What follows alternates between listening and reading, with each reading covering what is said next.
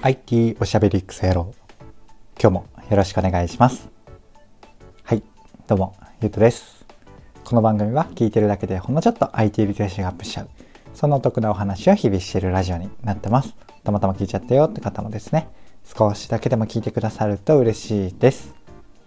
はいということで今日は何の話をしようかなと言いますとスターバックスと Amazon Go のコラボ店舗が面白いというテーマでお話をしてみようかなと思います。いつも通りながらでなんとなく聞いてください。はい。ということで、早速本題に入っていくわけなんですが、今日の話はですね、もう一言で言うと、うん、レジのない店っていうのがね、結構主流になってくるかもなっていう話をですね、事例を交えてちょっとね、あの雑談形式でお届けするという回でございます。お付き合いください。はい。ということで早速本題に入っていきましょう。で、このニュース何かっていうと、ニューヨークの事例なんですよね。ニューヨークでスタバとアマゾン GO がコラボしましたよっていうニュースなんですよ。で、具体的に言うと、スタバのモバイルオーダーと Amazon Go がコラボしましたっていうお話ですね。なので、まあ、どういう状態になるかっていうと、あのー、まあ、レジがいらないですよっていうところに戻るというか、その最初に申し上げた通りなんですけど、あのね、モバイルオーダーで、まあ、事前にね、どっかあの会社にいる時とか家にいる時とか歩いてる時に注文してね、もうしかも決済も済んでいるドリンクをカウンターでね、人間からま受け取るんですよ。人間っていうとなんかちょっと、あれですね、あの、スタッフの方から受け取って、その後に、まあ、ほほいとね、冷蔵庫とか見る感覚で、コンビニの商品棚見る感じでね、スイーツとかサンドイッチとか何か手に取って、そのままイートインで座って、あの、楽しめる。で、いつの間にかそっちの決済も済んでるみたいな、そんなイメージのあの事例なんですね。それがまあニューヨークのマンハッタンで、あの、新しい店としてもオープンされたらしいというニュースでございます。すごいですよね。なんかあんまり、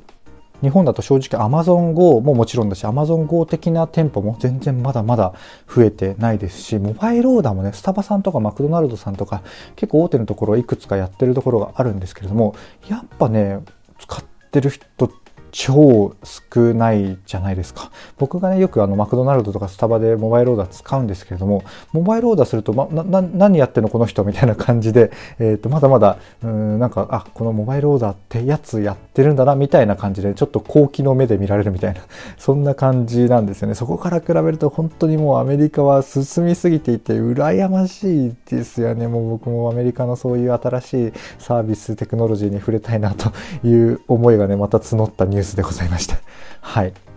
で、これね、あの、まあ、うん、イメージは割としやすいので、そんなに解説もクソもないんですけれども、本当ね、レジっていうもの、まあもちろん、えっと、スタバーさんとか特にですね、あのスタッフとのコミュニケーションとかが結構価値だったりするので、まあ、完全無人になっていくというよりはね、スタバさんとか特にですけれども、あ受け、私の時のコミュニケーションとか、まあ片付けとか、諸々のところでね、人とのコミュニケーションは生まれてくるし、そこが多分無機質になっていくことはそんなないかなとは思ってるんですけれども、まあ、レジの並びとかそこのなんかドリンク待ちとかそういうね、まあ、無駄なところっていうのはまだまだスタバさんでもやっぱりあるじゃないですか。結構これ、あの、並んでるなみたいな時。特にね、まあなんか出勤前の急いでる時とか得意ですけどね。まあでも、うんと、やっぱ並び順っていうのは、まあ無駄な、どこのお店でも無駄なものですよね。なので、まあこういう感じでレジっていう部分がなくなってね、えー、っと、まあさらに Amazon Go みたいなものと組み合わさることで、えっと、本当にレジなしの店舗みたいなものが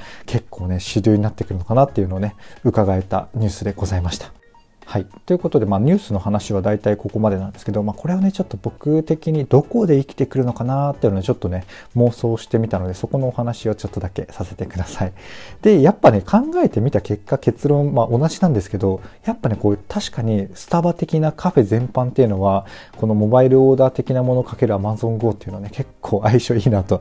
改めて思ったんですね。なので、まあ、スタバからまドトールだかタリーズだか、もろもろのカフェとかのうん、形。要は何だろうな。えっと、レジがあってドリンクを受け取ってっていうなんかコミュニケーションもありつつ別にね、えっと、食事とかもこう冷蔵庫的なものから取れる、まあ、自販的なものでもまあいいっちゃいいような気はしつつではあるんですけどね、まあ、そういう形形態だとこうこの座組がなかなか生きてくるかなと思ったんですよね。あとはもう一つ思ったのは、まあうんと、店舗の形というよりは、まあ、場所とかでも結構あるなって思ったんですよ。まあこれ Amazon 語でもそうとかですそうですけどね。あの駅とか空港とかオフィス街とかちょっと急ぎ目の場所とかそういう場所だとやっぱ相性いいですよね。重宝されそうな気がします。オフィスの中のコンビニとか、あとは社食とかもどうなんだろう。まあ今コロナ禍でちょっと出勤すらも結構少なかったりするので、ちょっと微妙かもしれないですけど、割となんかせかせかしてるとか、効率化が重視されてるとか、えっと、まあスタバとか割とゆっくりする場所だとしても、そのレジ部分とかね、まあ、繰り返しになるんですけど、まあ、うん、急いでほしいところとかってあるじゃないですか。そういうケースで生きてくるかなと考えたらもうカフェ全般とか、えー、ちょっとオフィス街とか駅とか空港とかそういうところにねこういうモバイルオーダーかける無人決済あ無人決済？モバイルオーダーかける Amazon Go みたいなものがねどんどんどんどんこう日本でも来てくれたら、まあ、めちゃめちゃ楽しみですよねっていうお話でまとめ的にさせていただきます。結構今日短いな。どんぐらいなんだろう、まあ、5分とかちょっとしか話してないんですけど今日はサクッと終わろうかなと思います。はい。で、あとはなんだろうな、Amazon Go 的なものはやっぱ日本ではね、まだまだ体験しにくいんですけど、モバイルオーダーっていうのはね、ちょっと身近でも多分、あの、あなたのお近くでも、マクドナルドさんとか、スタバさんとか、もろもろやってるので、ぜひね、そういうところで使ってみていただくといいかなと思います。結構ね、感動します。マクドナルドなんか結構特になんですけど、まあ、ちょっと、うん、どうかなと思う点もあって、なんでかっていうと、マクドナルドって、あの、モバイルオーダーするともうファミレスみたいになるんですよね。ちょっともう雑談でございます。で、どういう意味かっていうと、モバイルオーダーでテーブルオーダーっていうのができるんですよね。だからまあ、事前にどっかでね、車とか電車とか家とかで注文しておくんじゃなくて、テーブルまでついて、席ついて、で、そこで、あ座りながらね、ダラダラと、あ、どれにしようかなって選んで、で、席の番号を入力しながら決済して注文するっていうの流れであるんですよ。そうすると、あの、スタッフの方がですね、もうテーブルまで届けてくれるんですよね。なので、えっと、まあ、レジの前で結構並んで、こう、詰めていって、で、レジで決済して、で、そこでまたちょっと待って、で、受け取って、で、なんか席の取り合いみたいな。結構マクドナルドってそんな感じで、えっと、まあそういうのが嫌で行かない方も多いかなと思うんですけれども、マクドナルドさんのモバイルオーダーアプリを使ってですね、テーブルオーダーっていうのをすると、その辺のね、課題感というか、ちょっと煩わしさみたいなものが全部解消されちゃうっていう、もう素敵なアプリなんですよ。なので、ちょっとモバイルオーダーっていうものはね、なんと、まあ、仕組み自体とか、もろもろはなんとなくイメージある方が多いかと思うんですけど、具体的にね、まあ、日常的に使ってるよって方はやっぱまだまだ少ないと思うのと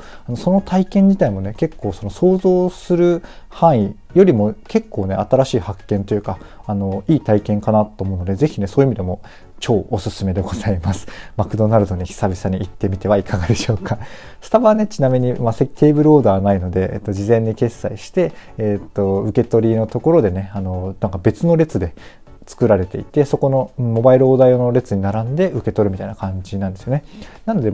スタバにおいては僕よく行くんですけれども、えっと、普通にフラッと行く時は割と普通に注文してしまって、なんか、あの、持ち帰りだとかちょっと急いでる時にモバイルオーダーを使うっていう使い分けですね。なので、まあ、ちょっとモバイルオーダーの話の回かなって思うぐらいモバイルオーダーの話をしてしまってるんですけども、まあ、一口にね、モバイルオーダーアプリって言っても、そのお店の性質だったりとか特徴によって、多分モバイルオーダーの価値みたいなのも結構変わってくるんだなっていうのが僕がね、普段使ってての感想でございます。はい。ぜひね、使ってみてはいかがでしょうか。はい。で、ちょっと他の話になってきたので、最後にちょっとだけこの本題というかタイトルの話をね、あの、振り返って終わりましょう。で、今日ご紹介したのもスタバさんとね、Amazon Go さんのコラボで、もうレジなしでね、ドリンクがもらえて、え軽食とかももらえてというか、まあ、決済はするんですけどね、もらえてスムーズに、こう、イートインで楽しめますよっていうお話をご紹介してみて、まあ、日本だとね、まだまだなんですけれども、あの、これからが楽しみですねっていうお話でございました。無理やりのまとめでございます。いかがでしたでしょうか？こんな感じでね、僕の配信では Web とかアプリとかテクノロジー的なテーマを題材にしつつですね、どちらかというとセットでお話しする僕の感想だったりとか、周辺の知識だったりとか、そこから考えた妄想の話、そちらがメインの番組となっております。ちょっとでもね、良かったかなと思ってくださった方、もしもしいらっしゃいましたら、いいねとかフォローとかコメントやレターをね、いただけると嬉しいです。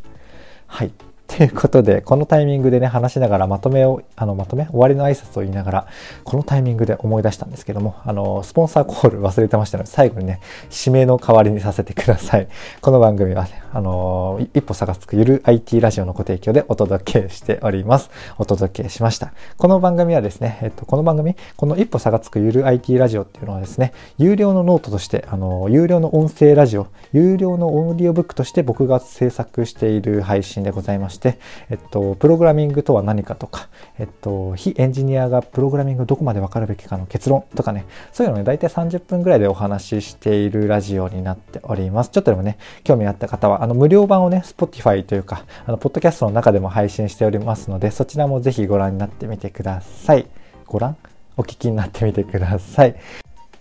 ということで、最後までお聴きくださって本当にありがとうございます。過去配信のまとめ聞きなんかもね、おすすめで説明欄にやり方とかおすすめの聞き方貼ってありますので、そちらもぜひご覧になってみてください。ではではまた。